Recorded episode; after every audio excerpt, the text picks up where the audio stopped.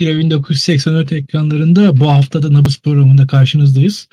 Konuğum tekrardan bir defa daha Fatih Uçar.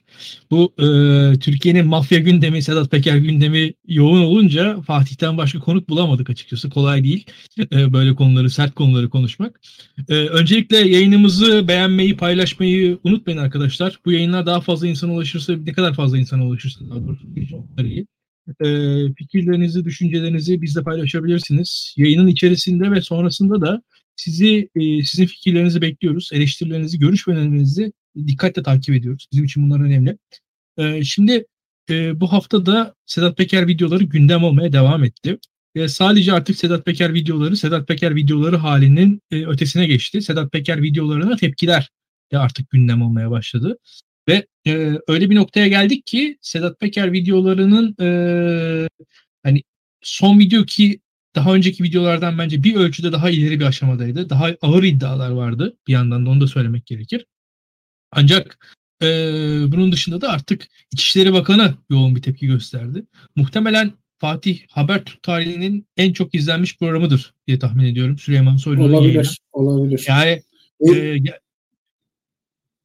Rating sonuçları onu gösteriyor. Paylaşıldı yani, rating sonuçları bayağı izlenmiş. Yani İmamoğlu, Binali Yıldırım tartışması vardı hatırlarsın. O zaman en azından o yayın birçok kanalda bir anda yayınlandığı için hani bir kanal çok onun payı götürememişti. Burada Habertürk tek başına aldı götürdü. Ve Süleyman Soylu da kendi karşısına en azından iki tane muhalif bilinen gazeteciyi alarak bence başlangıçta doğru bir strateji güttü ama ne kadar netice alındı pek bilinmez. Burada bu videolar ve bu videoların algısı beraber tartışılmalı. Videolar başladığı zaman herkes diyordu, Recep Tayyip Erdoğan doğrudan hedef alınmıyor diyordu.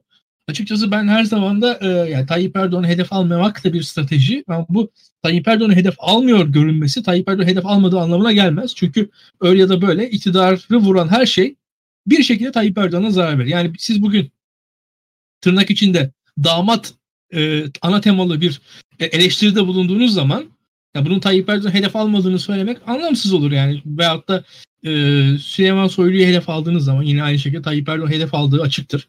Bu açıdan bu nüanslar evet önemli ama her zamanında anlamlı değil. Yani o nüansları bilmek lazım. Doğrudur. Hani bizde şöyle bir durum var Fatih.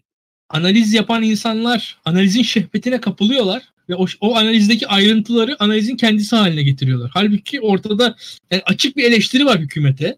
Yani ama burada tamam bir nüans var mı? Evet orada bir nüans var da o iş o nüanstan ibaret değil. Orada gerçek bir olay var bir yandan da. Onu bence kaçırıyorlar bazen.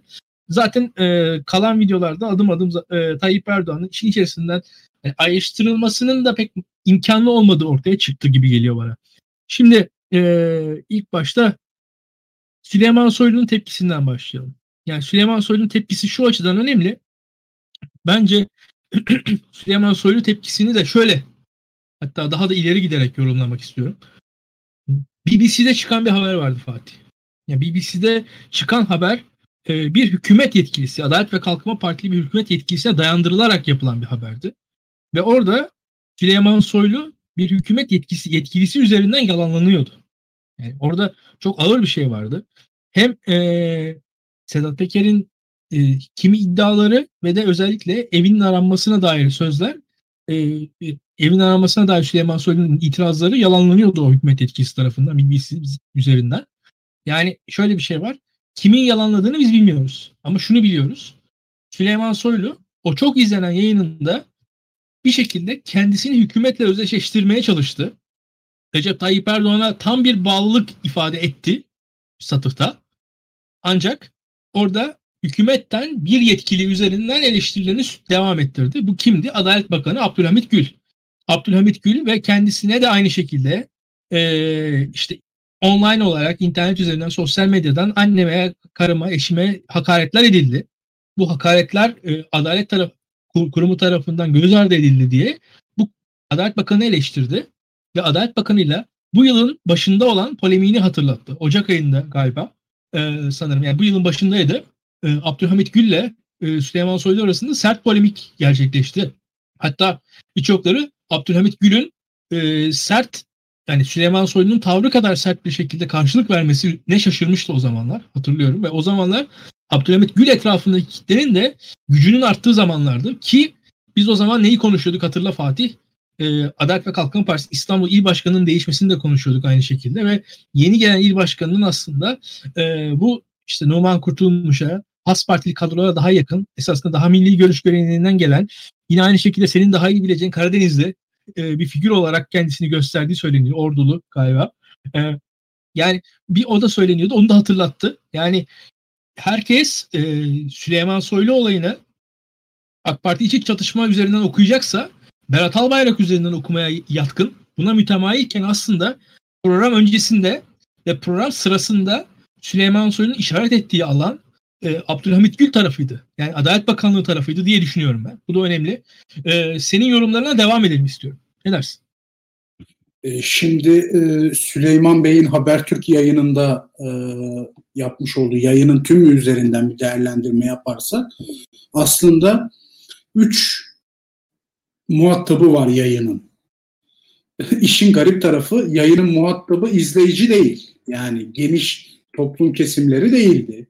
Birincisi senin bahsettiğin AK Parti içerisinde Abdülhamit Gül, Numan Kurtulmuş gibi isimler etrafında toplanan eski Refah Partili, Fazilet Partili, işte bir kısım Has Partili yani milli görüş eksenli bir grup var. O gruba seslendi. Yani o grubu eleştirdi. O grubun tavırlarını eleştirdi.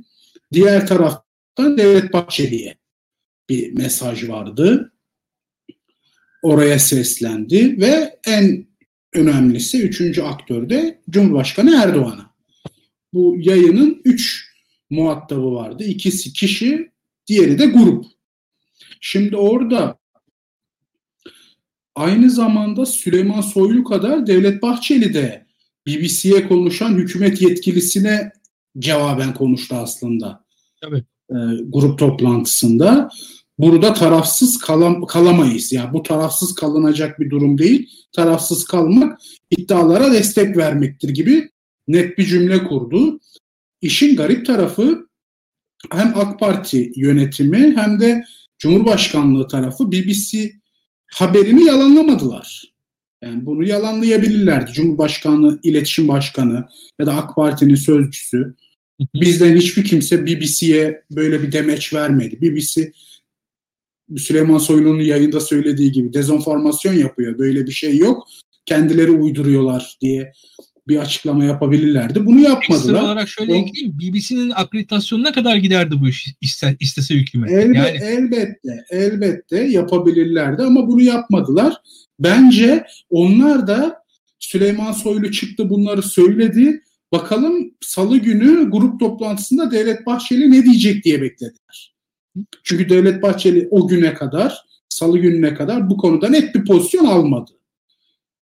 Ne Sedat Peker için, ne Süleyman Soylu için isim vererek, tarif ederek net bir pozisyon almadı. Yani bu anlamıyla değerlendirdiğimizde Habertürk yayınıyla Süleyman Soylu hedeflediğine bugün için varmış oldu. Muradına ermiş oldu. Hedeflediği buydu. Ona karşı AK Parti'nin ve Cumhur İttifakı'nın genel olarak çıkıp bir pozisyon açıklaması ve onun lehine pozisyon açıklaması. Diğer taraftan şöyle de bir yayını izlediğimde bazı şeyleri check etme ihtiyacı duymuş Süleyman Soylu. Onu görüyoruz. Mesela benim en önemli tespit ettiğim, kamuoyunda da bu biraz dikkat çekti. Şeyin farkında Süleyman Soylu, Mehmet Ağar isminin toplumda negatif bir algı yarattığını hem AK Parti çevrelerinde hem MHP çevrelerinde bir grup tarafından kabul edilse de ciddi bir grup tarafından negatif algı yarattığını ve geniş toplum yani muhalefeti de katarsak toplumun geneli tarafından negatif algı yarattığının farkında Mehmet Ağar ismiyle yana gelmenin. Ve programda sen de izledin, fark ettin. Mehmet Ağar'la geçmişte yaşadığı siyasi ihtilafları anlattı. Mehmet Ağar tipolojisinin, Mehmet Ağar gibi siyasilerin Türk siyasetinde olmaması gerektiğini anlattı. Bu mesele çok ilginçti orası. Yani bugüne de getirebiliriz bunu. Mesela orada Tansu Çiller ile yaşadığı ve onunla konuştuğu zamanında bunların yanlış tercih olduğunu, güvenlik bürokrasisinin üst yöneticilerinin emeklilik hayatlarında siyasete taşınmalarının doğru bir iş olmadığını, sivil siyaset açısından doğru bir iş olmadığını anlattı. Bazı isimler verdi, vermediği isimler de var. Şimdi ben bunları check ettim. Gerçekten Çiller dönemi DYP'si ile Demirel dönemi DYP'sinin arasındaki en önemli fark burada. Demirel dönemi DYP'sine, Adalet Partisi'ne falan baktığımızda daha çok siyaset ve icracı bürokrat kökenli siyasiler görüyoruz. İcracı dediğimde işte Enerji Bakanlığı'ndan gelme, Tarım Bakanlığı'ndan gelme, Ticaret Bakanlığı'ndan gelme. Siyasi tarafta da belediye başkanlığından, işte DYP'nin Adalet Partisi'nin il başkanlığından gelme sembol isimler var. Mesela Süleyman Demirel dönemi DYP'sini kimlerle tarif edebiliriz? İsmet Sezgin, eski Aydın Belediye Başkanı. Hı hı. Daha sonra da birçok kabinede bakanlık yapmış. Esat Kıratlıoğlu, Nevşehir Belediye Başkanı. O da İller Bankası'ndan gelme. Nait Menteşe, Adalet Partisi'nin Aydın İl Başkanlığı'nı yapmış. Hukuk Fakültesi mezunu bir avukat. O da birçok bakanlık yapmış. İşte mesela Cavit Çağlar iş dünyasından gelme. Hüsamettin Cindoruk, partinin Demokrat Parti'nin gençlik kollarından gelme vesaire vesaire. Çiller dönemi DYP'sine baktığımızda sembol isimlere bakalım. Hayri Kozakçıoğlu, eski OHAL Bölge Valisi. Mehmet Ağar, Emniyet Genel Müdürü. Necdet Menzil, İstanbul Emniyet Müdürü. Ünal Erkan, OHAL Bölge Valisi, Emniyet Genel Müdürü. Doğan Güreş, Genelkurmay Başkanı vesaire. Böyle Bekir Aksoy, Ankara Emniyet Müdürü gibi. Süleyman Soylu bunu net bir şekilde tarif ederek DYP'nin o dönemki siyasetinin doğru bir siyaset olmadığını açıkladı. Mesela bir isim daha aklıma geldi. O meşhur Emniyet Genel Müdürlüğü'ndeki kapı kırma mevzusunun yaşandığı aktör Kemal Çelik.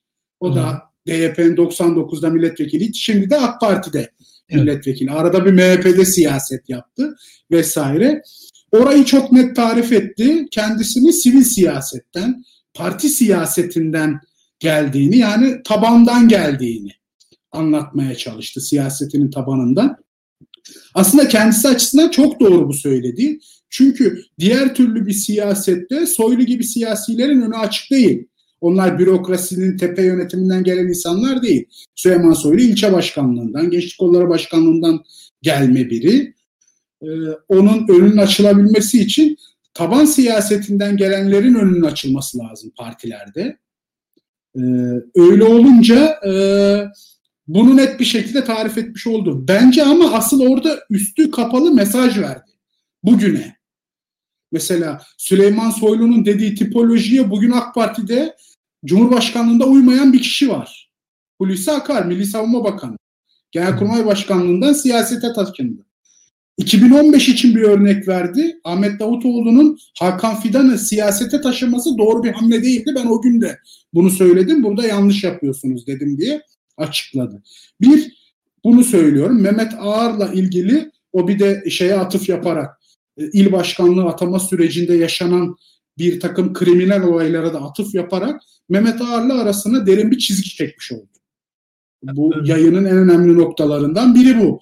Senin de paylaştığın tweetler olmuştu. Daha önceden de açıkladığın beyanların var. Toplumda da şu yanlış bilgi check edildi, düzeltildi. Yani biz ne sanıyorduk genel olarak? Süleyman Soylu İçişleri Bakanlığı'na taşıyan, AK Parti'de ciddi görevlere taşıyan ismin arka planda Mehmet Ağar olduğunu zannediyorduk.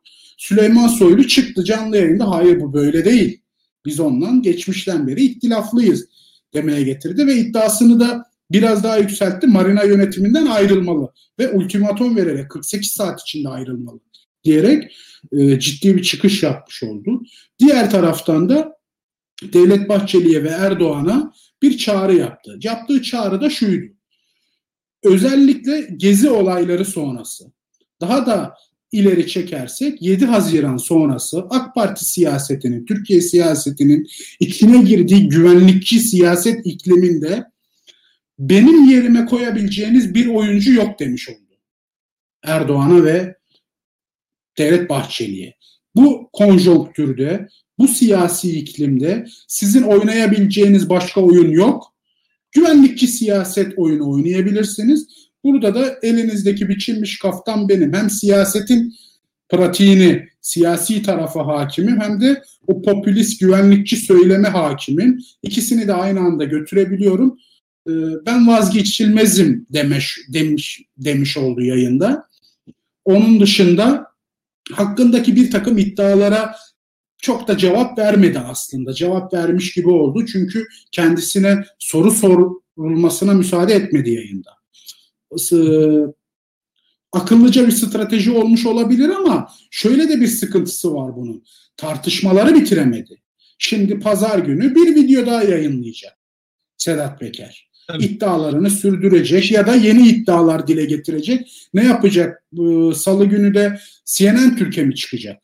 O zaman da başka iki tane muhalif gazeteciyi mi karşısına alıp onların kendisine soru sormasına müsaade etmeyecek. Böyle kendisi bir yol açtı ama bu tartışmalar bitmez bu şekilde. Böyle davranırsa bitmez en azından. Ve en önemlisi, burada noktayı koyayım, sen sorunu sor ya da söyleyeceğini söyle. Kendisi yayında bir şey anlattı. Mehmet Ağar'la itilafını anlatırken. 99'da il başkanı atama sürecinde yaşanan böyle şeyler oldu. 2 ay belimde tabancayla gezdim. Sıkıntılar oldu vesaire vesaire. Ertesi günü olayların içeriğini anlatan bir Sedat Peker videosu düştü. Bir görüntülü konuşma videosu. Aslında Süleyman Soylu pas attı, Sedat Peker gol attı. Böyle de bir sonucu var. Çok fazla konuşmanın da, televizyona çıkıp basına çıkıp konuşmak da Sedat Peker'in yeni şeyleri gündeme getirmesinin önünü açacak. Süleyman Soylu böyle bir ikilemde. Konuşsa sıkıntı, konuşmasa sıkıntı. Doğru. Yani aslında bir yandan biz de eleştiriyoruz Soylu'yu. Hani her şeye cevap versin ama yani her cevap başka sorular da doğuruyor kendi içerisinde. Sen bu yayındaki bence en önemli noktayı çok güzel yakaladın. Yani Süleyman Soylu benim açımdan şudur. AK Parti iktidarını şu an 3 ayakla tanımlıyorum ben kendi adıma. Ve Süleyman Soylu bu 3 ayağın da dışında olan bir figür olarak orada bir joker pozisyonunda kafamda hep. Bu iktidarın 4. ortağı gibi hatta hep görüyorum. Bir ayağı iktidarın hatta belki de en kuvvetli ayağı, son sözün söylendiği ayağı aile. Bu geniş ailenin bir ucunda tabii ki en tepe Tayyip Erdoğan var. Onun altında Berat Albayrak var, Bilal Erdoğan var. İşte kızlarının bulunduğu sivil toplum örgütleri var. Bunların siyasette yansımaları var. Medyada, yargıda, emniyette, bürokraside yansımaları var. Sermayede yansımaları var. Bu ve hani bu aileyi de daha da geniş aile olarak alalım. Yani işte o Betül Sayan ailesini de düşünün. O Kavakçı ailesini. Mesela bu aile, hani aileyi o kadar dar bir aile olarak, o geniş bir aile, o artık kişiselleşmiş bir siyaset alanı var orada. Bir onu görüyorum. Bunun dışında bir parti. Kafamda hep bu var. Mesela bu partideki kastım da mesela Abdülhamit Gül, İşte atıyorum Ayasofya'nın eski imamı gibi figürler bunlar. Partiyi temsil eden, daha ziyade İslami geleneği anlatan kişiler. Bunların en dışlanmış figürü mesela Bülent Arınç. Bunlar hala parti. Bunlar ne olursa olsun Tayyip Erdoğan'a destek verecek olanlar ama bir yandan da olan biten sistemden de belli bir rahatsızlıkları olan bir kitle. Yani olayların fazla şahsileşmesinden nispeten rahatsız olan bir kitle. Ki bu kitle parlamenter sisteme dönüş ihtimalinden de ihtimalini en açık gören, kendileri için bir alan olarak gören, bir fırsat olarak gören kitle. Çünkü parlamenter sistem yapısı gereği siyasal figürleri eşitleyen bir sistem. Yani parlamenter sisteme girdiğiniz anda Fatih Uçar da milletvekili, İlkan Dalkuş da milletvekili. Yani orada bir eşitlenme hali var. Ama başkanlık sisteminde Tayyip Erdoğan eşitler arası birinci değil. Yani eşitlerden daha eşit birisi başkanlık sisteminde. Yani ama parlamenter sistem olsa eşitler arasındaki birinci olacaktı. Ne olursa olsun parlamenter sistem bu parti kanadı için daha ehvenişer. Parti derken daha ziyade İslam kökenden gelen, şu anki parti yönetimini de kastetmiyorum bu arada. Şu anki mesela partinin birçok il başkanı, İstanbul il başkanı hariç birçok il başkanı aslında kadın kolları vesaire bu aileye daha yakındır. Onu da söyleyeyim bu arada. Yani hani oradaki kastım odur. Yani orada ben onu yansıtığım farkında olarak söylüyorum. Onun dışında tabii ki bir de devlet. Burada zaten Süleyman Soylu çok net bir şekilde tavır koydu. Dediğin gibi isim vermeden bir şekilde Hulusi Akar'a ve Hakan Fidan'a karşı belli bir mesafesini koydu. Yani ne olursa olsun bence önemliydi. Yani bir şekilde ilk defa Süleyman Soylu'nun ağzından hükümet içerisindeki belli gruplara karşı bir tavır gördüm. Ve bu şunu da gösteriyordu. Dikkat edin, Süleyman Soylu'ya özellikle aile tarafına daha yakın gazetecilerden de destekler gelmeye başlayacaktır diye bekliyorum ben şu anda. Yani bakalım ne kadar gelecektir ama yani burada ilk defa Süleyman Soylu devleti temsil ettiğini düşündüğümüz kitleye karşı hafiften bir pozisyon aldı. Hiç belli değil, hiç net değil. Dediğin gibi belirsiz, ismini söylemedi. Söylemeyerek aldı aslında. Başka bir konu, Doğru Yol Partisi'ni anlattı ama ya açık konuşalım. Süleyman Soylu ne diyeceğini bilen bir siyasetçi. Yani ne diyeceğini kendi seçen bir siyasetçi daha. Ona o sözler söylettirilmedi. Süleyman Soylu, Tansu Çiller'in 1995 senesindeki milletvekili tercihleri hakkında yani neden 2021'de yorum yapsın? Yani kendisinin Gazi Osman Paşa ilçe başkanı iken müdahil olduğu olmadığı, yani orada atıyorum orada Tansu Çiller'in A takımı denirdi buna. Hatta diğer Doğru Yol Partiler biz ayak takım mıyız demişlerdi o zamanlar. Çok net hatırlıyorum. Yani bunlar A takım, biz ayak takım falan diye. Yani o zamanları hatırlamayı tercih etmesi dediğin gibi bugüne dairdir. Yani tarih aslında bugüne dair yazılır. Orada biraz da şunu demeye çalışıyor. Geçmişte benim siyaset yaptığım partide biz bunları yaşadık ve sonu iyi olmadı. Parti çöktü. Sen de bu yoldan gitme. Yani üst düzey emniyet müdürleri, bürokratlar, güvenlik bürokratları özellikle. Ya bunlar siyasette sana bir şey katamaz. Ben katarım sana. Ben hem siyaset yaparım hem de senin istediklerini de yaparım. O güvenlikçi siyaset, popülist siyaset noktasında. Yani kendisini vazgeçilmez kılan. Çünkü şöyle bir şey olmuş. Yani Hulusi Akar devreden çıktığı zaman, Hakan Fidan devreden çıktığı zaman, bu tip insanlar devreden çıktığı zaman Erdoğan'ın neye ihtiyacı olacak? Hem o güvenlik ihtiyacını giderecek hem de siyasette ona fayda sağlayacak figürlere daha fazla ihtiyacı olacak. O da bir ölçüde Süleyman Soylu'yu vazgeçilmez kılan bir konjonktür doğurduğu için oradan yürüdüğünü düşünüyorum. Ve yani o siyasi başarısızlık örneğini hatırlatarak, yani bugün iktidar partisinin bakanı Süleyman Soylu 3 saatlik televizyon yayınında bugün artık adı sanı duyulmayan partisinin eski hikayelerini anlattı. Türkiye bunu merak etmiyor ki. Bize ne Süleyman Soylu Doğru Yol Partisi'nin Gazi Osman Paşa ilçe başkanı iken ya da İstanbul İl Başkanı iken ya da bilmem ne kongresinde yaşanan hadiseler. Bunların toplumun bugün öğrenmek istediği, merak duyduğu konular değil ki. Oradan bugüne, senin dediğin bugüne bir yansıtma var. Erdoğan'a bir mesaj var. Şimdi Süleyman Soylu'yu bir yere kadar getirdik. Biraz da videoların algılanması üzerine konuşalım. Ben algıyı konuşurken Fatih Tezcan üzerinden konuşmamızın doğru olacağı kanaatindeyim. Şimdi bence Sedat Peker videoların algılanması konusunda düşünmüş. Yani popülist bir insan. Daha doğrusu hep diyor ya ben 30.000 kişiyi topluyorum, 40.000 kişiyi topluyorum. Kitleye konuşmayı biliyor. Mesela kitleye konuşmayı biliyor derken mesela sağ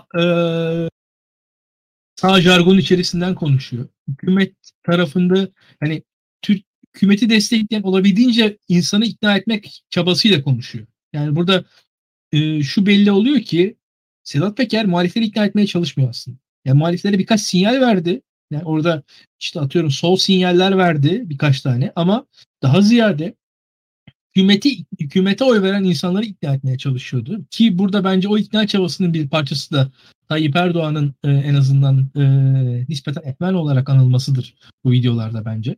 Şimdi ama öyle ya da böyle Adalet ve Kalkınma Partisi kitlesi de aşılı bir kitle bu açıdan.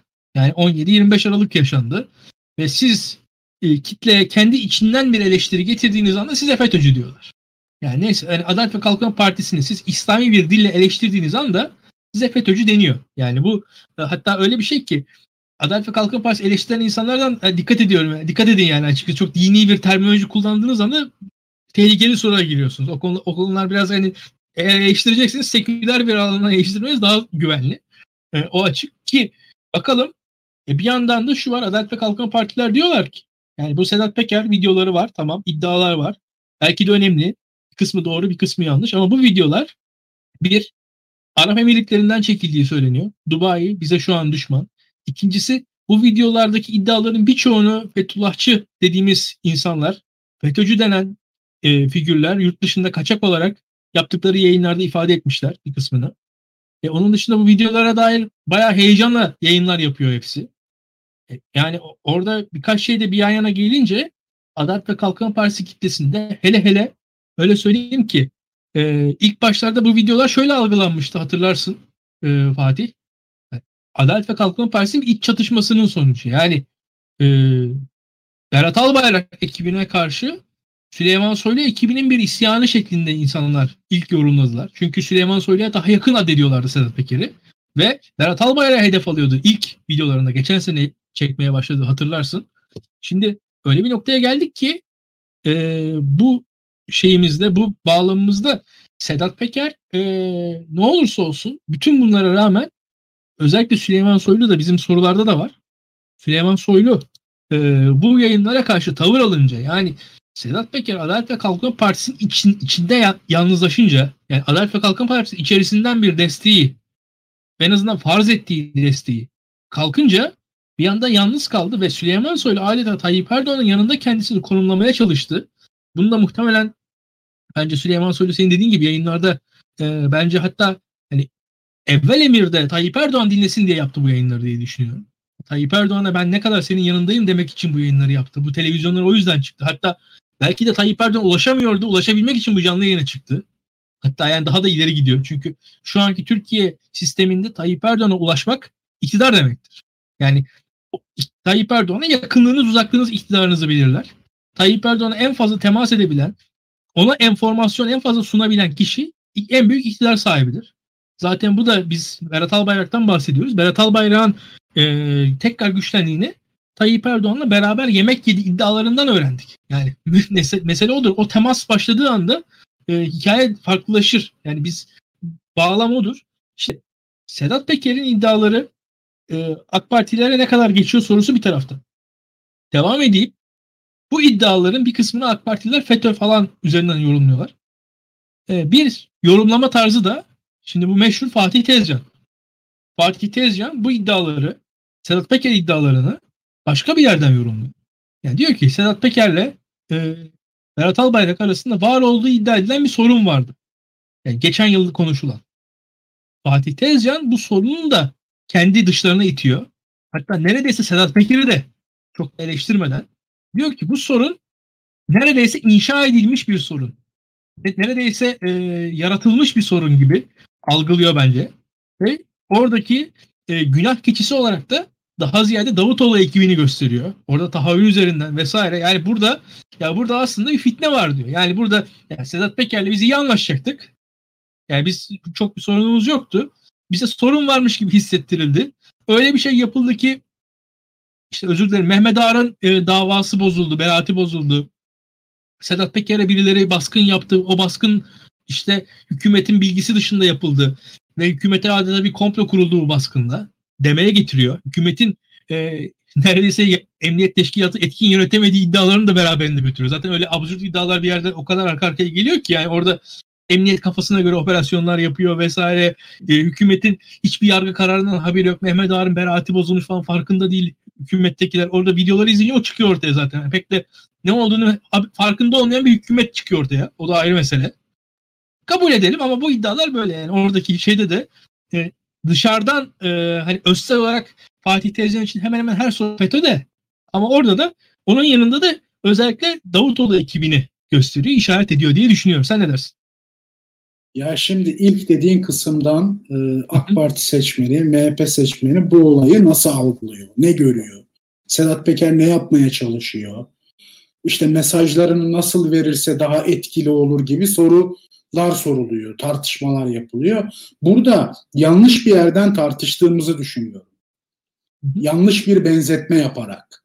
Şimdi 17-25 Aralık sonrası, onunla başlayan ve sonrasında devam eden 15 Temmuz'a kadar gelen süreçte yaşadığımız olay cemaatin, bugünkü FETÖ'nün yapmaya çalıştığı hükümeti devirmekti. Yani Erdoğan'ı iktidardan uzaklaştırmaktı. Oradaki temel motivasyon oydu. Sedat Peker'in böyle bir motivasyonu yok. Onun AK Parti iktidarıyla, Cumhur İttifakı iktidarıyla bir derdi yok. Onun derdi benim hakkımda neden dosya oluşturdunuz? Biz ortaktık, biz birlikteydik. Beni niye oyun dışına attınız? Devamında da Süleyman Soylu da diyor ki ya bu işten sen beni kurtaracaktın, niye bana ihanet ettin? Temel motivasyon bu. Şimdi Sedat Peker'in yapmaya çalıştığı Süleyman Soylu'dan intikam almak. Bu. Onun hedefi Süleyman Soylu'yu düşürmek. Düşüremese de etkisizleştirmek. En son paylaştığı tweetlerden biri neydi? Sen Cumhurbaşkanı olacaktın, Tolga Ahar da İçişleri Bakanı olacaktı. Projeniz buydu. Hiçbir şey yapamasam da bu projenizi yerle bir ettim. Sen bu saatten sonra bu ülkede ne başbakan olursun ne cumhurbaşkanı olursun, hiçbir şey olamazsına getirdi. Çünkü karizmasını yerle bir etti. Hakkında şairi oluşturdu. Sedat Peker'in hedefi bu. En baba hedefi Süleyman Soylu'nun İçişleri Bakanlığı'ndan istifa etmesi ya da Erdoğan tarafından alınması. Onun iktidarla, yani cemaatin hedefiyle Sedat Peker'in hedefi arasında bir benzerlik yok. Oradan tartışamayız. Cemaat iktidardan etmeye çalışıyordu. AK Parti seçmeni çok doğal bir reaksiyon gösterdi. Haklı olarak. Çünkü onların oy verdiği, iktidara getirdiği, doğru yapmış, yanlış yapmış fark etmez. Biz Erdoğan'ın arkasındayız. Yine de arkalarında durdular. Ama bugün iktidara yönelik bir söylemi yok Sedat Peker'in. Oradan tartışamayız. Birincisi bu. İkincisi Fatih Tezcan'ın yapmaya çalıştığı ise bir fitne var. Bu fitneyi birileri yapıyor. Bu bana şeyi hatırlatıyor. MİT krizinden 17-25 Aralık'a kadar geçen süreçte aşağı yukarı 2 yıldır o. Tabii. Yani Şubat 2012'den Aralık 2013'ün sonra orada da böyle şeyler söylüyorlar. Birileri cemaatle AK Parti'nin arasını bozuyor. Yani bu işte laüsel birileri var, soru işareti, 3 harfliler. Cemaatle AK Parti çok iyi aslında, hiçbir problem yok. Birileri buraya fitne sokuyor. O zaman da aynı pozisyonda. Şimdi burada da normalde Sedat Peker'le Süleyman Soylu arasında, Süleyman Soylu ile Berat Albayrak arasında, Berat Albayrak'la Sedat Peker arasında hiçbir problem yok. Olmaması gerekir. Aslında şöyle bir yanlışlık yapıyor Fatih Tezcan. Süleyman Soylu'nun olmadığını iddia ettiği bir ilişkinin aslında olduğunu söylüyor. Çıkıp. Yani bu siz kardeşsiniz, dost kuvvetsiniz, niye birbirinizle kavga ediyorsunuz demeye getiriyor. Öyle de bir yanlışlık var ama bu cüreti nereden alıyor bunu bilemiyoruz tabii. Yani herhalde benim tahminim böyle bir konu gündemdeyken Tayyip Bey'in ya da AK Parti yetkililerin çıkıp konuşmasını isteyecekleri en son insanlardan biridir Fatih Tezcan yani bu süreçte. Onu da bilemiyorum niye böyle oluyor. Devamında Sedat Peker'in anlattığı şeyler, mesajları ve mesajlarının içeriği, stratejisi özelinden baktığımızda iletişim stratejisi açısından çok mantıklı ve profesyonel bir strateji olduğunu görüyoruz. Yayınların izlenme istatistikleri üzerinden söylemiyorum bunu. Anlaşılır, net bir şekilde anlaşılıyor. O mesela görüntülü görüşme kayıtları bile orada bir soru soruyor, karşıdaki muhatap bir cevap veriyor. Cevap anlaşılır değilse tekrar soruyor. Net bir cevap almaya çalışıyor. Çünkü o görüşmeyi yaparken kayıt altına alıyor ya Sedat Peker. Yarın bir gün kullanmak için kayıt altına alıyor. Yarın kullandığında oradaki ifade net anlaşılır olmazsa bir anlamı olmayacak. Toplum anlamayacak. Dünkü yayınladığında da, Hadi Özışık'la ilgili yayınladığında da fark ettiysen bir şey soruyor, net cevap alamadığında bir soru daha soruyor, net duymaya çalışıyor. O mesela Mehmet Ağar'ın dayısıyla İstanbul İl Başkanlığı'nda yaşanan hadiseyi hap gibi ağzından çıkardı sorularıyla net bir şekilde. Orada da sağlıklı bir strateji olduğunu ve en başından beri birinci videodan bugüne gelene kadar atılan tweetler, paylaşılan şeyler, yüklenen videolar mantıklı, kendi içerisinde bir tutarlılığı olan, istikameti belli bir durum var. Tabii arada yaşanan gelişmelerle revizeler elbette oluyordur ama stratejisini bence sağlıklı bir şekilde uyguluyor. En önemli yaptığı hamle, o çok ustaca bir hareketti. Kardeşini Türkiye'nin gündemine soktu. Yani Türkiye Atilla Peker diye Sedat Peker'in ilgi duyanlar hariç, basında, adliyede, geçmişte bilenler hariç kimse böyle bir bilgiye vakıf değildi. Suç dünyası hariç. Suç dünyası biliyordur onun Atilla Peker diye bir kardeşinin olduğunu. Kardeşinin adını gündeme soktu Kutlu Adalı cinayetiyle ilgili. Bir şekilde kardeşi emniyetin dikkatini çekti ya da vatandaşın dikkatini çekti. Birisi onu güya ihbar etmiş. Bu kaçak tabanca işte ruhsatsız silah taşıyor diye. Polis operasyon yapıyor. Kardeşi emniyette ifade verirken Kutlu Adalı konusuna getirmeye çalışıyor konuyu. Emniyet tabii konu o olmadığı için, kaçak silahtan gözaltına alındığı için ifade metnine geçirmiyor onu. Sedat Peker bunu tweet olarak paylaşıyor. Kutlu Adalı ile alakalı kardeşim beyanda bulunacaktı, almadılar kayda. Kayda geçirmediler diyor. Neye yol açıyor? Bir Kutlu Adalı soruşturmasının açılmasına yol açıyor savcılık tarafından. Çünkü kamuoyu baskısı olmuştu. Haberler yapılıyor. Ya bu adam konuşmak istiyor. Siz niye konuşturmuyorsunuz? Ve nihayetinde soruşturma açıldı. Gitti Fethiye savcılığına, İstanbul'daki savcılığa gönderilmek üzere gitti, bir ifade, ihbar işte ifade bir şey verdi ve onu sosyal medyasında da paylaştı. Yetmedi. Bugün bir sabah uyandık. Oda TV'de bir gazeteci arkadaşımız, Can, adı soyadını unuttum, adı Can galiba, Galip Mendi ile bir röportaj yapmış. Galip Mendi'nin verdiği bilgilerle Atilla Peker'in verdiği bilgiler de örtüşüyor. Bir çelişki de yok. Sadece onunla da örtüşmüyor.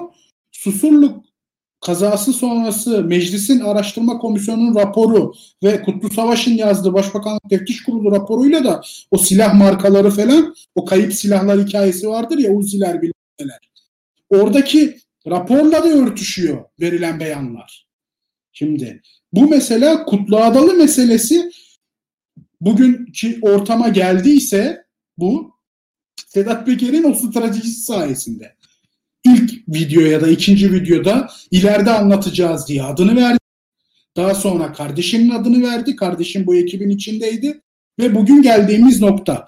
Bu bile videoların bir strateji dahilinde ilerlediğini, vermek istediği mesajı topluma çok gayet iyi bir şekilde verdiğini gösteriyor. Burada bilmiyorum profesyonel bir iletişim yardımı alıyor mudur? Çünkü kendisi bazen şey diyor, zekaya saygı duyacaksınız işte burada zeka var diye. Kendisinin fikri midir yoksa profesyonel bir iletişim danışmanlığı mı alıyor? Onu da bilmiyoruz ama bence anlatım açısından iktidar tarafından çok daha başarılı. Kendi anlattığına toplumu ikna etmek zorunda değil. Bir de şöyle bir sıkıntımız var bu konuları değerlendirirken İlkan. Bazı insanlar yanlış anlıyor hadiseyi. Deniliyor ki mesela birileri diyor ya işte bir suç örgütü liderine prim veriyorsun. Yaptığı açıklamaları değerli bulup bir de üstüne analiz yapıyorsunuz vesaire vesaire. İşte onu meşrulaştırıyorsunuz gibi analiz var. Ya biz izlediğimiz kişinin kim olduğunu biliyoruz. Geçmişini de biliyoruz.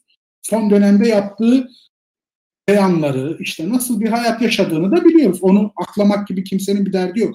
Söylediği şeylerin toplumsal hafıza da denk geldiği şeyler var. Mesela ne dedi dün değil, Süleyman Soylu'nun Habertürk yayınında attığı bir tweet. O dönem dedi korku iklimi yaratılması gerekiyordu, ben de size yardımcı oldum. Bu doğru değil mi şimdi? Biz o yılları yaşadık, 2015-2016 yılları. Doğru, referandum zamanını, Türkiye'nin nasıl bir iklime sokulduğunu, o sokulduğu iklimde Türkiye'nin anayasal sistemini değiştirdiler. O güvenlik ikliminde, korku ikliminde. Şimdi anlattıklarıyla toplumun yaşadıkları, anıları örtüştüğü için Sedat Peker'in konuşmaları ilgi çekiyor. Böyle bir hikayemiz olmasa bize Netflix filmi gibi gelir. Yani bir güzel bir sinema filmi, bir dizi vesaire öyle gelir ama bu hikayeleri Türkiye susurluğu yaşadı. Yaşamadı mı? Yani milyonlarca insan eylemler yaptılar, sokaklara çıktılar, ışıklar söndürüldü, kapatıldı. Mesela mecliste komisyonlar kuruldu. Türkiye bunları yaşadı. Karşımızda da bir aktör var, bunları anlatıyor. Ve şöyle de bir şey var. Etik kaygısı olmak zorunda değil Sedat Peker'in. Böyle bir kaygısı olduğunu da söylemiyor zaten. Kendi hayat hikayesinden, kendi yaşadığında bir kişisel bir intikam alma arzusu var. O etik olmak zorunda değil. Ama karşısındaki siyasiler etik olmak zorunda. Etik kaygıları barındırmak zorunda. Ama pek göremiyoruz bunu. Fatih'in dediklerinden birkaç şeyi ayırmak lazım muhtemelen. Sedat Peker'in gerçekten bunca videoda söyledikleri var. Bakılırsa 7-8 video oldu neredeyse. Totalde 8 saatlik bir yayın var. Bir defa Hürriyet gazetesi baskını, Fevzi İşbaşarı'nın kemiklerinin kırılması gözaltındayken. Onun dışında bu Kutlu Adalı suikasti ne teşebbüs. Bunlar bir defa itiraf. Yani bakıldığı zaman. Bunların hepsi Türk Ceza Kanunu'na göre suç ve itiraf. Yani bu tüm kalanların dışında. Yani kalanların neticede iddia. Ama buralarda itiraflar var. Yani bir defa öyle ya da böyle bakmayın. Yani ben Türkiye'de hukuk tamam işlemez vesaire kötüdür, şudur budur ama yani o kadar da işlemez değil. Yani bu itiraflar öyle ya da böyle etkili olur diye düşünüyorum ben. Bu hadisenin onun ötesinde söyleyeceğim kısmı bu itirafları bir defa dikkate almak gerektiğini söylüyorum. Yani itirafları ayrı tutmak, itirafların özellikle belli bir odağa girmesi gerektiği düşünüyorum. Yani kalan sözlerden, kalan bağlamdan öte, kalan anlatıdan öte bu itiraflara odaklanılması gerekiyor. Onun dışındaki iddialar hala iddia. Yani o iddialar araştırılmalı. Ne kadar, nereye gider, nereye uzanır? Kimisi Sedat Peker'in hani videoların içeriğine baktığımız zaman bu bilgiler nereden geliyor? Sedat Peker'in orada olmadığı alan yerler var. Mesela o rivayeten söylediği sözler var. Hani onlar kime rivayet ediyor Sedat Peker? Oradaki rivayet kanalı nedir? Bunun üzerinden belki dediklerinin anlamı ve ağırlığı artabilir, azalabilir diye düşünüyorum. Onun dışında yani mesela Uğur Mumcu suikastine dair söylediği sözler yani tamam önemli ama yeterli mi değil. Yani orada başka figürler de vardır gibi geliyor bana. Öyle söyleyeyim. Ama onun orada dışında... İlkan şöyle bir konu var.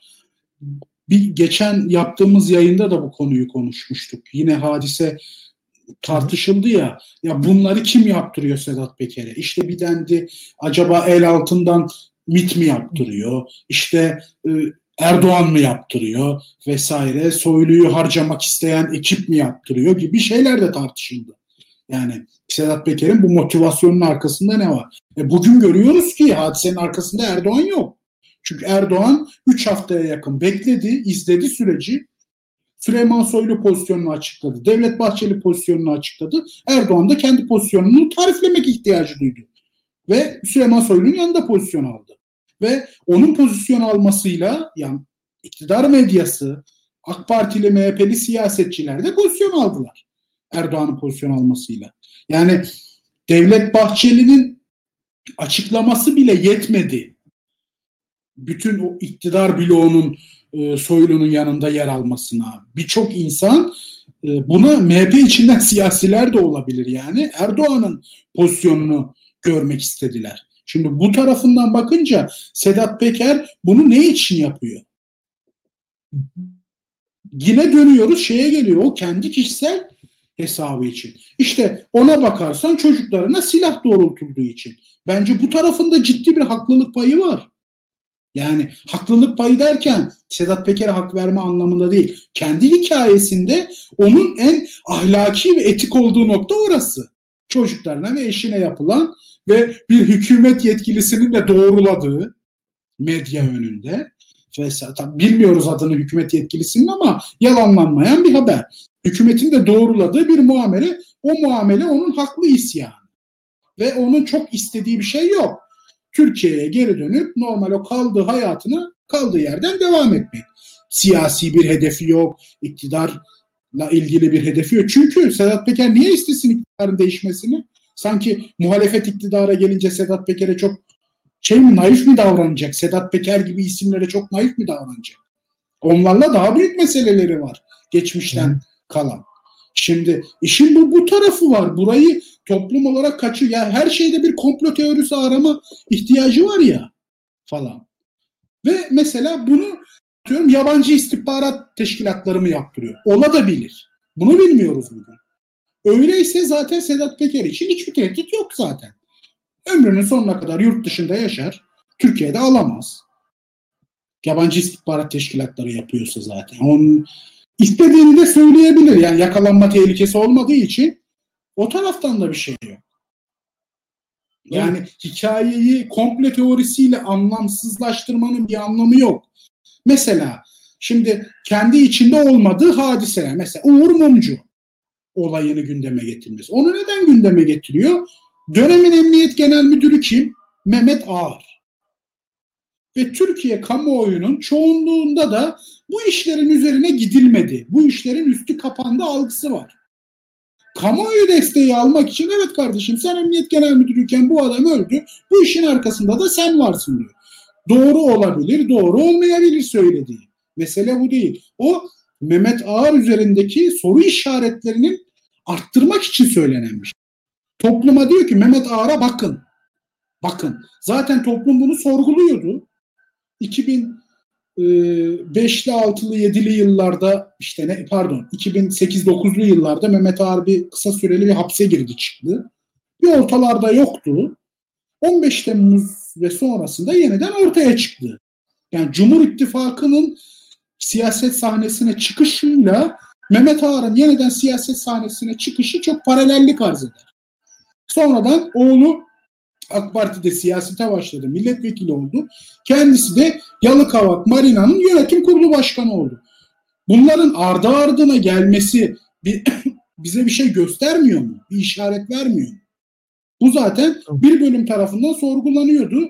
Eski bir emniyet müdürü, eski bir İçişleri Bakanı ne alaka Yalıkavak Marina? Yani bir denizcilik, yakçılıkla alakalı bir işle ne alaka? Bugün görüyoruz alakasını. Çünkü neymiş? O oraya gelmezse mafya çökecekmiş oraya.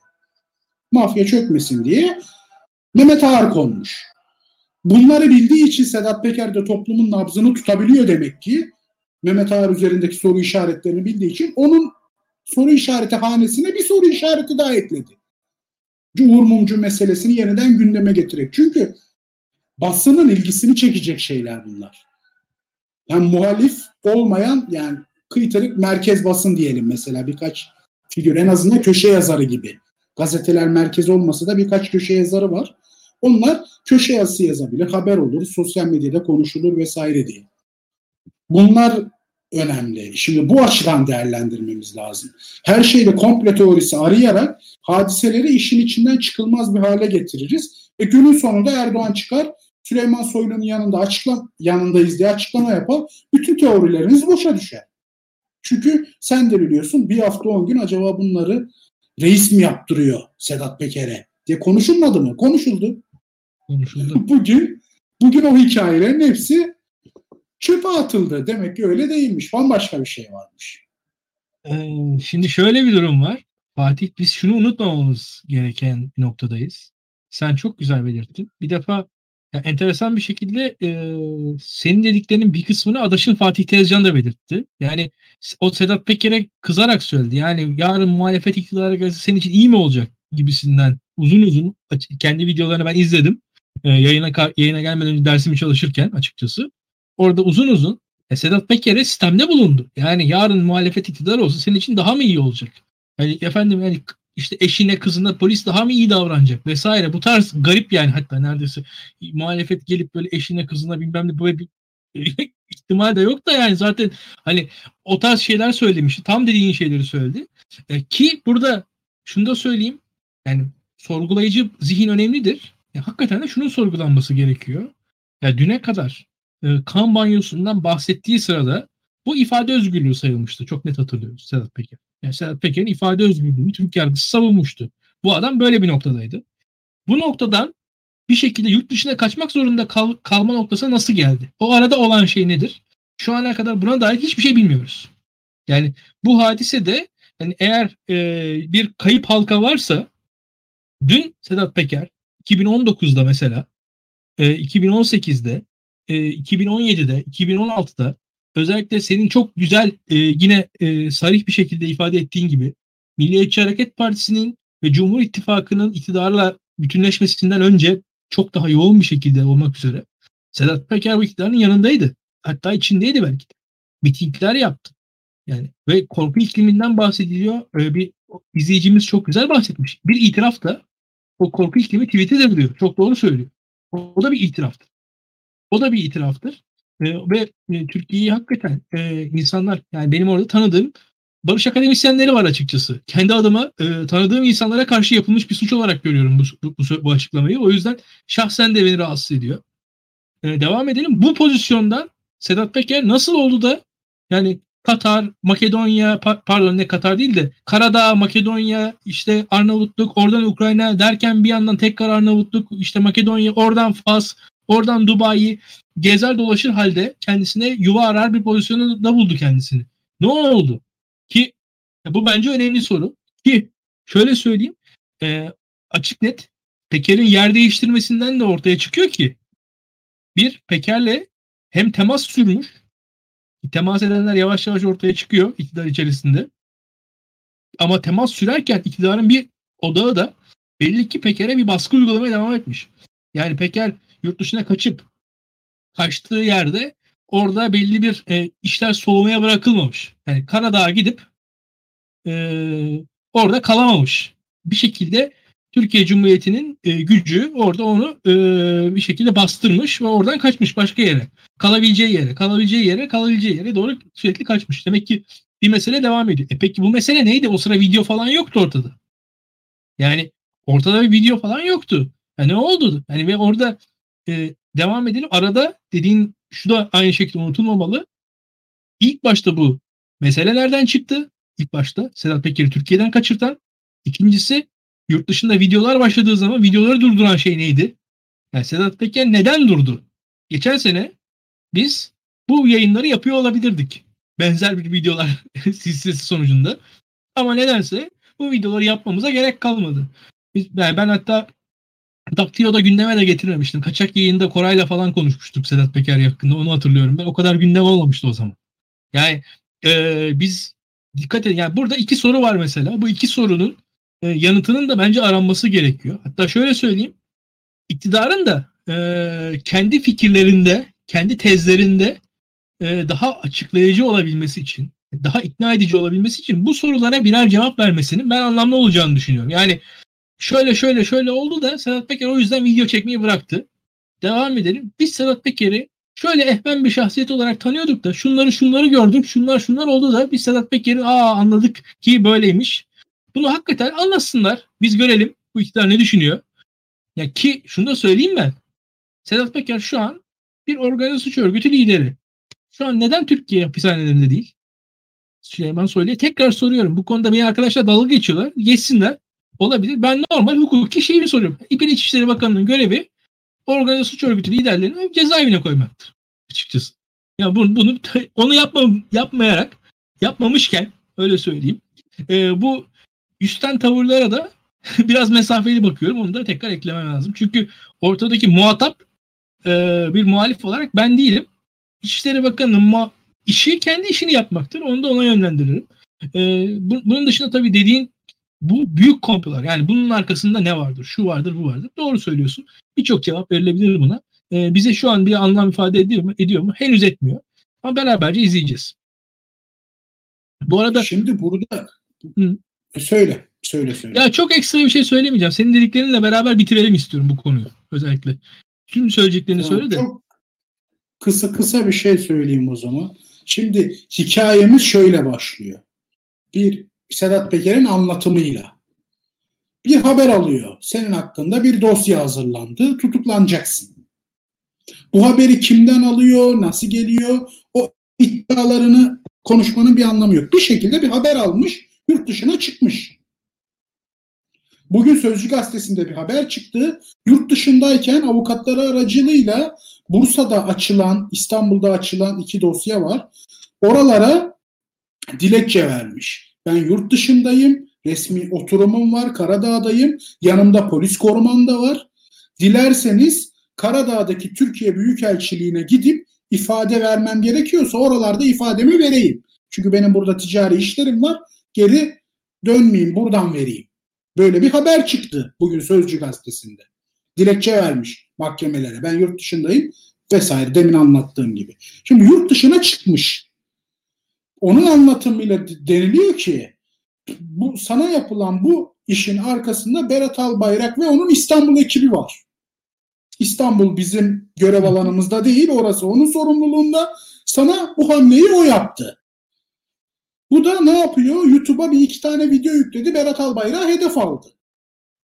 Sedat Peker'in anlatımına göre görüyoruz. Ne diyor? Daha sonra dendi ki sen videoları kes. Şimdi biraz bekle. Biz halledeceğiz bu işleri. Biraz bekliyor, hallolmuyor. Bir süre sonra ne deniliyor? Ya Nisan'ı bekle. Nisan'da Türkiye'de her şey değişecek. Bunlar Sedat Peker'in anlattıkları. Nisan geliyor. Bırak değişmeyi, adamın evine polis baskını yapılıyor. Bu Sedat Peker'in anlattığı. Diğer tarafta hükümetin bize anlatmadan anlattığı şeyi yorumlayalım. Çıkıp açık bir şekilde anlatmıyorlar ama anlattıkları bir hadise var. Sedat Peker 2014 yılında cezaevinden çıktı. Artık bir iş adamı gibi yaşayacağını topluma ilan etti. Bir süre öyle gitti. Ondan sonra yeniden eski alışkanlıklarına döndü. Organize suç örgütü liderliği, işte ondan haraç alma, bundan işte tahsilat yapma vesaire işlerine. Hukukta tepesine bindi. Ya bu hikayeye bizim inanmamızı istiyorlar. Bu saçma hikayeye, o kadar da saçma bir hikaye üretmişler ki bizim inanmamızı istiyor. Benim anladığım şu, iktidar içerisinde Berat Albayrak, Süleyman Soylu çekişmesinin olduğu yıllarda Sedat Peker Süleyman Soylu tarafından pozisyon almış. Onun başını açılan o soruşturma işinde de Berat Albayrak, Pelikan ve İstanbul'daki o yargı savcılıklardaki İstanbul ekibinin, Berat Albayrak ekibinin özellikle başsavcılıklarda çok etkililer vesaire. Onların rolü var. Ben şunu demiyorum, Sedat Peker suçsuzdur demiyorum. Ola suçlu da olabilir vesaire. Mesele o değil. O ekip açmış. Bir şekilde bunu iktidar içerisi kanallarından Sedat Peker haber almış, yurt dışına çıkmış. Neden yurt dışına çıktığının benim bulabildiğim cevap, yoksa saçma bir komplo teorisine inanmamız gerekecek. Ha, bugün Sedat Peker artık bence Fatih Tezcan diyor ya, sen muhalefet iktidara gelse daha mı rahat edeceksin Türkiye'de falan filan. Sedat Peker bence kafasında artık bitirdi. Ya burada beni öldürecekler, ya da hayatımın sonuna kadar yurt dışında yaşayacağım. Artık oradaki seçenek belli. Türkiye'ye dönme gibi bir durumu yok Sedat Peker'in artık. Benim ya yakalanacak, hapse gidecek, ya orada bir şekilde çatışmada ölecek, ya da ömrünün sonuna kadar. Bugün Dubai'de olur, yarın Güney Afrika'ya gider. Oradan başka bir ülkeye gider. Bu şekilde sürgün, kaçak bir şekilde hayatının sonuna yaşayabildiği kadar yaşayacak. Bu meseleyi de burada şey yapalım, bitirelim. Yani son dediklerine genel anlamda katılıyorum. Bu şu an seni de bulmuşken bu konunun konuşulması gerekiyor. Bir konu daha var. Daha sert bir konu açıkçası. Yani bu konu da açıkçası çok sert bir konuydu. Ki bu konuyu devam ettirsek muhtemelen şeyden devam ettirecektik. Pandemi koşulları nedeniyle cezaevinden tahliye edilen mafya babaları vesaire üzerinden konuşacaktım ama neyse, o konuyu, o tarafını artık konuşmayalım. Artık o konuda hükümetimizin mafya konusundaki hassasiyetlerini tırnak içinde beraberce göreceğiz, görmekteyiz. Bu koruma meselesinde madem bakan bu kadar hassas, mevcut durumlar nedir onu da merak ediyorum ben. Onu da açıkçası çok cidden görmek istiyorum ki şöyle söyleyeyim, öyle ya da böyle eski İçişleri Bakanımızın dedikleri tamamen boş mudur acaba? Hani hakikaten belki de o olmasaydı oraya mafya çökecekti. Bilmiyorum. Bunu da bir kenara not olarak alayım istiyorum. Yani orada işin o daha minor boyutu bu. Bu yayınlarda az konuşuyoruz ama onları da söyleyerek geçeyim. Neyse, asıl bu söylediğine bir cümle, sadece bir cümleyle ek yapayım. Mehmet Ağar'ın söylediği o kadar doğru ki, buraya ben olmasaydım mafya çökecekti. Bence doğru. Bence de doğru. Kimdir o mafya bilmiyorum. Oraya geldiği, yönetim kurulu başkanı olduğu ve Alaaddin Çakıcı, Korkut Eken, Engin Alanlı bir fotoğraf verdi. Çökecek olan mafya kimse, ayağınızı denk alın, bunlar da benim yanımda dedi. Doğru. O fotoğrafın anlamı da oydu. Ve diğer bir tarafta da Alaaddin Çakıcı'nın devlet katında artık muteber bir insan olduğunu gösteren bir fotoğraftı. Yani artık bilmiyoruz. Alaaddin Çakıcı'nın da, yani şöyle söyleyeyim ben, Alaaddin Çakıcı'nın Recep Tayyip Erdoğan hakkında şimdiye kadar söylediklerini, Süleyman Soylu hakkında şimdiye kadar söylediklerini ben şu an bu yayında tekrar edemem. Meraklı arkadaşlarımız google'layabilirler. Meraklı arkadaşlarımız bu konularda daha inceleyebilirler. Yani bugün kimlere güveniyorlarsa bilmiyorum, yani hükümetimize de sağduyu diyelim Allah'tan, yani başka ama bir şey. Ama bu açıdan değerlendirirsek Soylu'nun Bahçeli'ye, Soylu'nun Erdoğan'a, Bahçeli'nin Erdoğan'a, Erdoğan'ın Bahçeli'ye söylediklerinden de ciltlik ansiklopedi çıkar yani. Haklısın. O bence hep siyasette bir gösterge değil yani. Geçmişte o bana şunu dedi, bu dedi. Yani, buranın da safı ben olayım, öyle söyleyeyim. Bu konularda... İdeal olanı söylüyorsun sen ama ideal bir dünyada yaşamıyoruz. Doğru. Şimdi Fatih, bir konuda şu var. Meral Akşener Netanyahu benzetmesi yaptı. Ve Netanyahu benzetmesini de Tayyip Erdoğan'ın, yani Netanyahu'nun Netanyahu'ya fiziken, yani fiilen, eylem olarak değil ama siyaseti gitti mi, ne oldu? Netanyahu'ya benzetmesini de şöyle yaptı Akşener. Sen benden daha iyi takip ettin o konuları. İsrail siyasetinin kendi içerisinde biliyorsun şu an bir koalisyon pazarlıkları dönüyor. Ve Netanyahu'ya alternatif bir koalisyon ihtimali doğdu İsrail'de. İsrail'de Netanyahu'ya alternatif bir koalisyon ihtimali de şöyle doğdu. Bu konuyu yakından takip etmeyen arkadaşlar olabilir. İsrail'de bir Arap azınlık var. Bu Arap azınlığı temsil eden partinin dışarıdan desteklediği bir koalisyon ihtimali oluştu. Ancak tam bu koalisyon ihtimali konuşulurken Netanyahu yönetimin çıktı. Çok yoğun bir şekilde şiddet yükseldi. Hamas vesaire derken videolar, şunlar bunlar. Biz karşımızda tekrar şiddet sarmalını gördük Gazze'de. Kendi adıma bu şiddeti bir defa başından sonuna kadar masum Filistinlere yönelik şiddeti kınıyorum. Tabii ki sivillerin öldürülmesi her gün hepimiz karşıyız. Burada Netanyahu benzetmesi ancak iktidara sert geldi. Yani kolay sindirebilecekleri benzetme gibi değil. Yani çok zorlandılar bunun karşısında ve Meral Akşener'e karşı çok sert bir tavır ortaya çıktı. Meral Akşener'in Rize ziyaretinde bu sertlik fiili bir şiddete dönüştü. Adeta yani İyi Partililer şöyleydi. İyi Parti'nin ilk kurulduğu zamanları hatırlıyoruz. İyi Parti ilk kurulduğu zaman neredeyse, yani şöyle söyleyeyim, Cumhuriyet Halk Partisi'nin güçlü olduğu birkaç şehir hariç çok zor bir politika sürecinden geçti. Yani bir de tanıdığım İyi Partililer var. Böyle yani normalde terörle mücadele şubesi de olsa ulaşacak insanlar ama bir anda terörist olarak adlandırılıyorlar. Yani öyle bir garip bir durumdu İyi Parti'nin içinde yaşadığı süreç. Ve hani neredeyse böyle PKK ve İyi Parti falan gibi, FETÖ, PKK, İyi Parti gibi bir şey kurulmaya çalışıldı Türkiye'de. Bundan birkaç yıl önce yani neredeyse. Ama onun arkasından Meral Akşener tekrar milli, tırnak içinde, sınırlara alındı. Milli olarak taltif edildi hükümet tarafından. Eve dön çağrıları sık sık yapıldı. Ancak bu çağrılara karşı Akşener her zaman eve dönmeden zaten pek kale almadı da özellikle parlamenter sistemden bahsetti çok net bir şekilde. Bunlar bir kenara konulsa şu an bu yükselen sertlik konusunda senin fikirlerini merak ediyorum. Yani hem Netanyahu'dan başlayabilirsin. Buna karşı Rize olaylarından devam edebilirsin ve ben ona değinmedim. Bu Rize'de yaşanan hadiselere karşı, hadiseler üzerine Cumhurbaşkanı Tayyip Erdoğan'ın tepkisinden de bahsedebilirsin. Ki Tayyip Erdoğan'ın tepkisi de olayları normalleştiren vahim bir tepkiydi. Bunu da buradan kınıyorum kendi adıma. Bunlara dair senin yorumlarını da alalım. Çünkü bence bu önemli. Yani çünkü Türkiye'de biz bu bir saattir mafya konuşuyoruz. Yani bir saattir mafya konuşuyoruz. Tamam yani kötü. Mafya kötü ama yani neticede minor şiddet. Bunlar sokakta olan bir şiddet. Doğru. Bunun da engellenmesi gerekir ama siyasetçilere, siyaset kurumuna yönelik şiddet o başka bir seviye şiddettir açıkça söylemek gerekirse. Yani benim gözümde bu çok kritik bir nokta.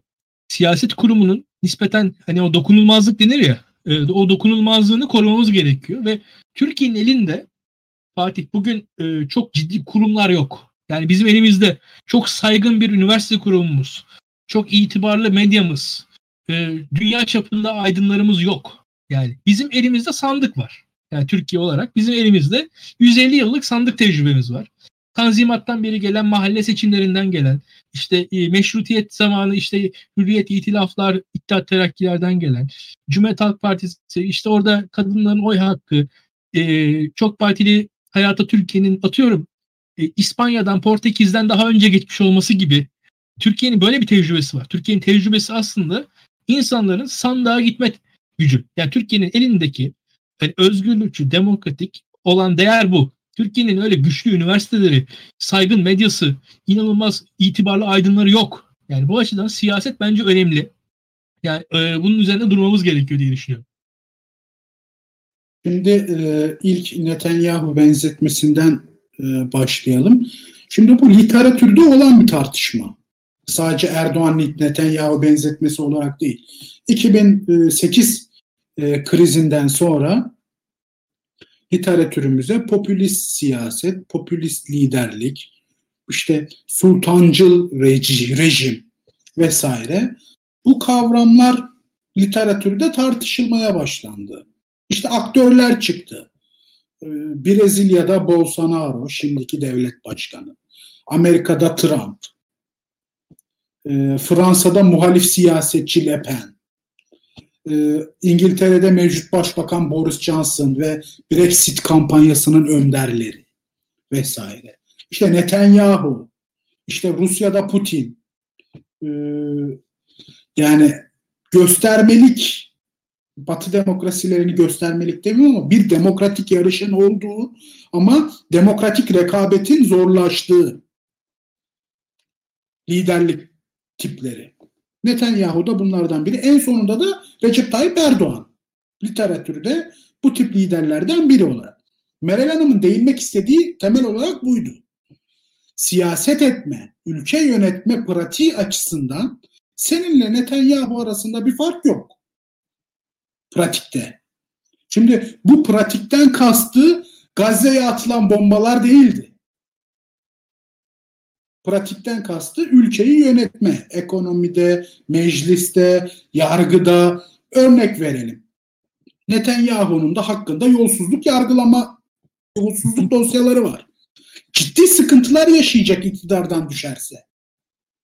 Yani özellikle görece mahkemelerin bağımsız olduğu bir ülke, mesela yani Orta Doğu'daki bir şekilde tek demokrasi İsrail. İktidarların seçimle değişebildiği tek ülke Orta Doğu'da. Bir meclis var. Bugün işte her ne kadar sıkıntılı bir süreç yaşasa da koalisyon oluşturmada en azından koalisyonu oluşturup bir başkasının başbakan olabilme ihtimali var. Bu Orta Doğu için çok değerli bir şey. Diğerlerinde yok çünkü böyle bir şey. Yani en azından başbakan aleyhine bir mahkeme karar alabiliyor ama işte dokunulmazlığı olduğu için bugün adım atamıyor. Vesaire. O dokunulmazlığı falan bir şekilde kalkarsa adım atabilecek. Bu siyaset etme biçiminden benzeştirdi Meral Akşener.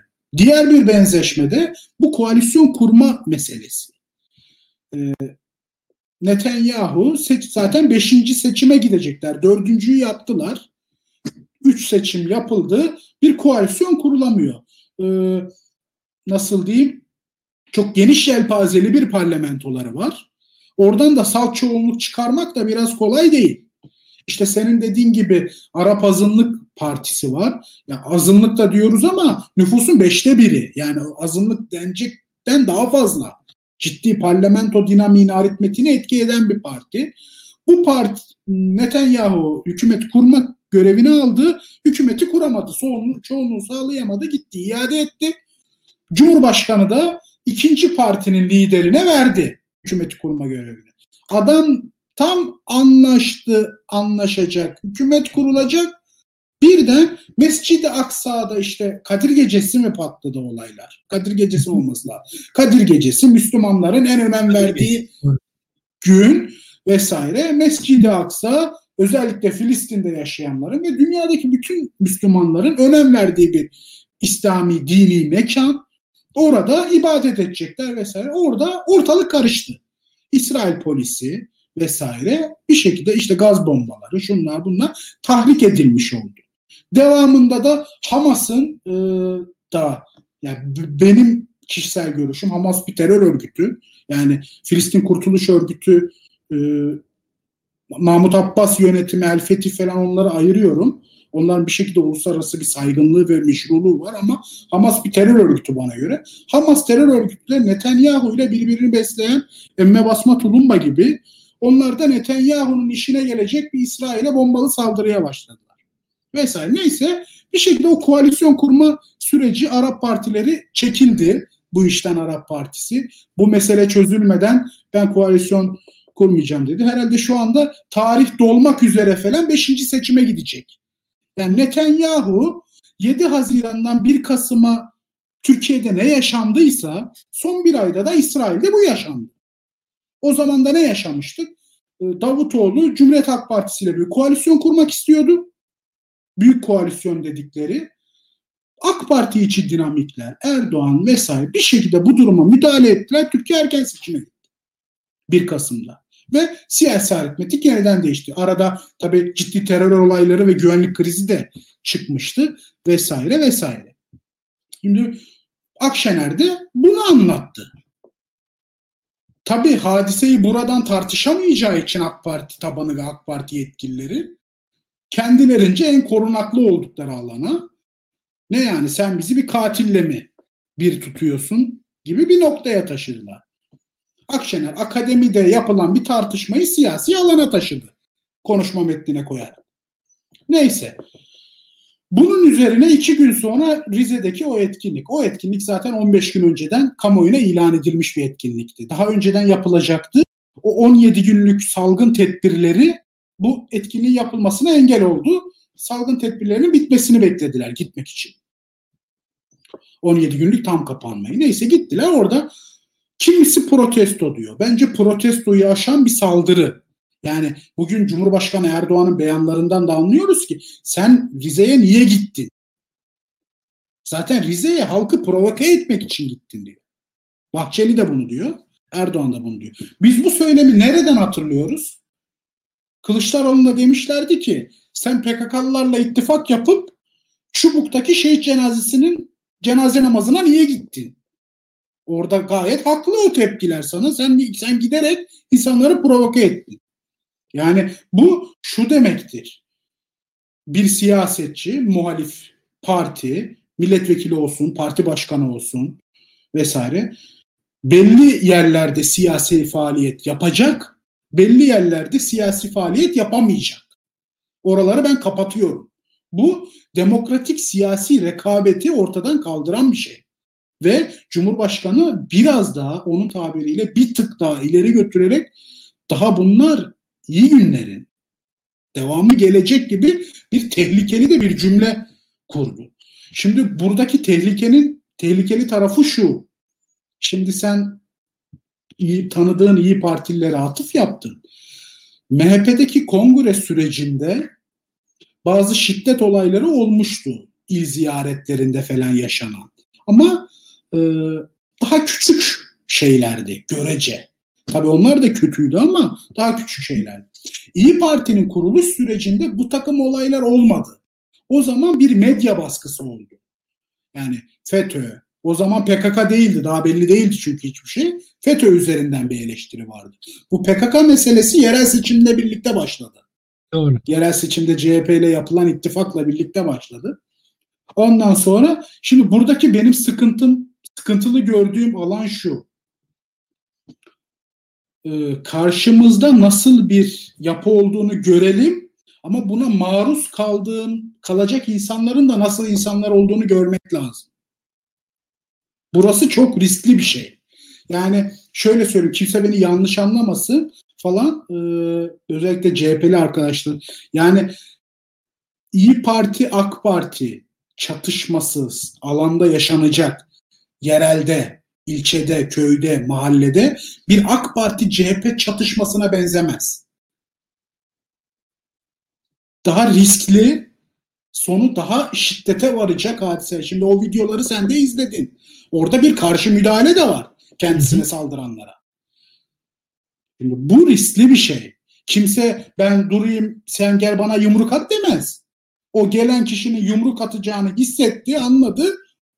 Bu taraftan kişi gitti yumruk attı falan. Bu tansiyonu yükseltecek, biraz ortamı koklamak lazım. Kimle muhatap olduklarını bu şey anlamda, yani o taraf o tarafı döver anlamında söylemiyorum. Herkes bu işleri sineye çekmez. Kimisi köşeyi döner gider, kimisi de kavga edilecekse kavga ederiz der. Şimdi biraz İyi Parti'nin özellikle MHP'den gelen çok ciddi bir tabanı var. İl ilçe teşkilatlarında vesaire. Bu insanların çoğu da ya ben kavga etmeyeyim, köşeyi dönüp gideyim diyecek insanlar değiller. Bu çok riskli bir şey falan. O yani affedersin şöyle söyleyeyim o Taksim'deki vesaire bir takım etkinliklerde yaşanan hadiselere benzemez yani. Onlar da çok kötü. Polisin müdahalesi vesairesi çok kötü. Hiç doğru değil ama burada bir etkiye tepki doğurabilecek bir hadise. Bırakalım bunları. Bu hadiselerin yaşanmasına Cumhurbaşkanı Erdoğan zemin sağladı şu an. Atıyorum, örnek veriyorum. Bir hafta sonra Meral Akşener dedi ki ben bu sefer de Erzincan'a gideceğim. Erzincan'dakilere Erdoğan demiş oldu ki siz Rize'de ne yaptılarsa siz aynısını yapın.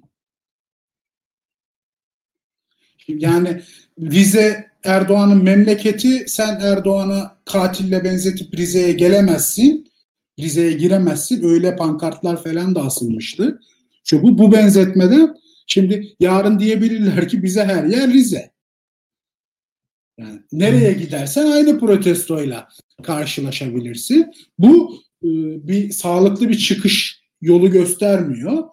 Ve en ciddi tarafı, şimdi sen dedin ya, Türkiye'nin iyi kötü dünyaya pazarlayabileceği tek bir şey var, sandığı var. Bu ülkede seçimler yapılır. İşte İstanbul Belediyesi el değişir, Ankara'da değiştirir, Antalya değişir, Adana, Mersin vesaire illerde seçimle bir şeyler değişir, yönetim değişir. Yani bugün Türkiye bir Rusya değilse, Batı nezdinde, bir Belarus değilse vesaire, Erdoğan'ın %51 ile seçilmesiyle alakalı bu. %70 ile seçilse Avrupa Birliği ile ilişkileri çok daha garip olur, sıkıntılı olur. Biraz da Akşener'e yönelik hamlenin arkasında ben bunu görüyorum. Başka bir yere değineceğim şu an. Bu sistem tasarımı yapılırken çok kendilerince bir kurnazlık yaptılar bu arkadaşlar. AK Parti'nin ve MHP'nin yetkilileri. Biz öyle bir sistem getirelim ki %50+1 ile seçilsin falan. Zaten Türkiye'de işte o klasik 60'a 40 ya da 65'e 35 bir sağ seçmen, sol seçmen şeyi var. Her halükarda biz %55'le 60'la bu seçimi kotarırız dediler. Referandum %51,5'la çıktı. Orada zaten ilk fiyasko orada oldu. Onlar %60'la falan kabul edilmesini bekliyorlardı referandumun. Evet. İşte orada MHP içinden ciddi bir blok hayır dedi. Sonradan da o blok İyi Parti oldu. Çoğunluğu, tabii hepsi gelmedi. O hayır diyenlerin hepsi de İyi Parti'ye gelmedi. Ondan sonra İyi Parti kuruldu. Erdoğan ilk başlarda zaten şey yapmadı. Muhatap almadı. Ciddiye almadı. Yani İyi Parti'nin ilk girdikleri seçimde %10 gibi bir oy alacağını tahmin edemediler bunlar. Ya ben sana şöyle söyleyeyim. İyi Parti ilk kurulduğu yıllarda anketlerde diğer seçeneği %7 falan oldu neredeyse. İyi Parti adını yazmak yasak olduğu için. O anketlerdeki diğeri %7. Şimdi bir de o öyle bir durum var. Yani evet, dediğin çok doğru. Şimdi seçim oldu, %10 oy alındı. Yine nasıl olsa biz seçimi kazandık. Erdoğan da yeni sistemin cumhurbaşkanı oldu. Her şey güllük gülistanlık. Yine bir sorun yok. yerel seçimle birlikte o yerel seçimdeki muhalefetin bir şekilde birleşip bir formül üretip büyük kentlerin yönetimini alması iktidarda bir tehlike çanlarını çalmasına sebep oldu. İyi Parti, onun temsil ettiği kitle bizim taraftan o tarafa bir kütle taşıdı. O kütlede siyasi aritmetiği değiştirdi. Yani onlar hesap ettiği 60'a 40'lık bir dengeydi. 51'e 49, 50'ye 50 bir şeye geldi Türk siyasetinin dengesi şu an. İyi Parti ve onun temsil ettiği kitle muhalefete geçince. Ondan sonra neyle karşılaştık biz? Yerel seçim sonrası Erdoğan çıktı bir Türkiye İttifakı dedi. Muhalefeti falan da birlikte alalım, hep birlikte yönetelim. Seçimler bitti zaten falan. Neyse Bahçeli buna ket vurdu. Bir süre sonra bak hatırla bunları. 30 Ağustos 2019 resepsiyonunda yok Erdoğan Akşener'in elini sıktı, yok birbirlerine güldüler. AK Parti, İyi Parti ittifakı mı geliyor? Basın, özellikle bizim muhalif basın uzun bir süre bunu tartıştı. Daha sonra Bahçeli çıktı, evine dön dedi. Ertesi gün Erdoğan çıktı, doğru dedi, Bahçeli'nin teklifi doğru, onu bizim buraya yakışır, yerlidir, millidir falan filan. Bir sürede İyi Parti'yi ait olduklarını düşündükleri yere, Cumhur İttifakı'na dahil etmek için uğraştılar. Bu olmadı yani. Bunun olmadığını biz bugün gördük.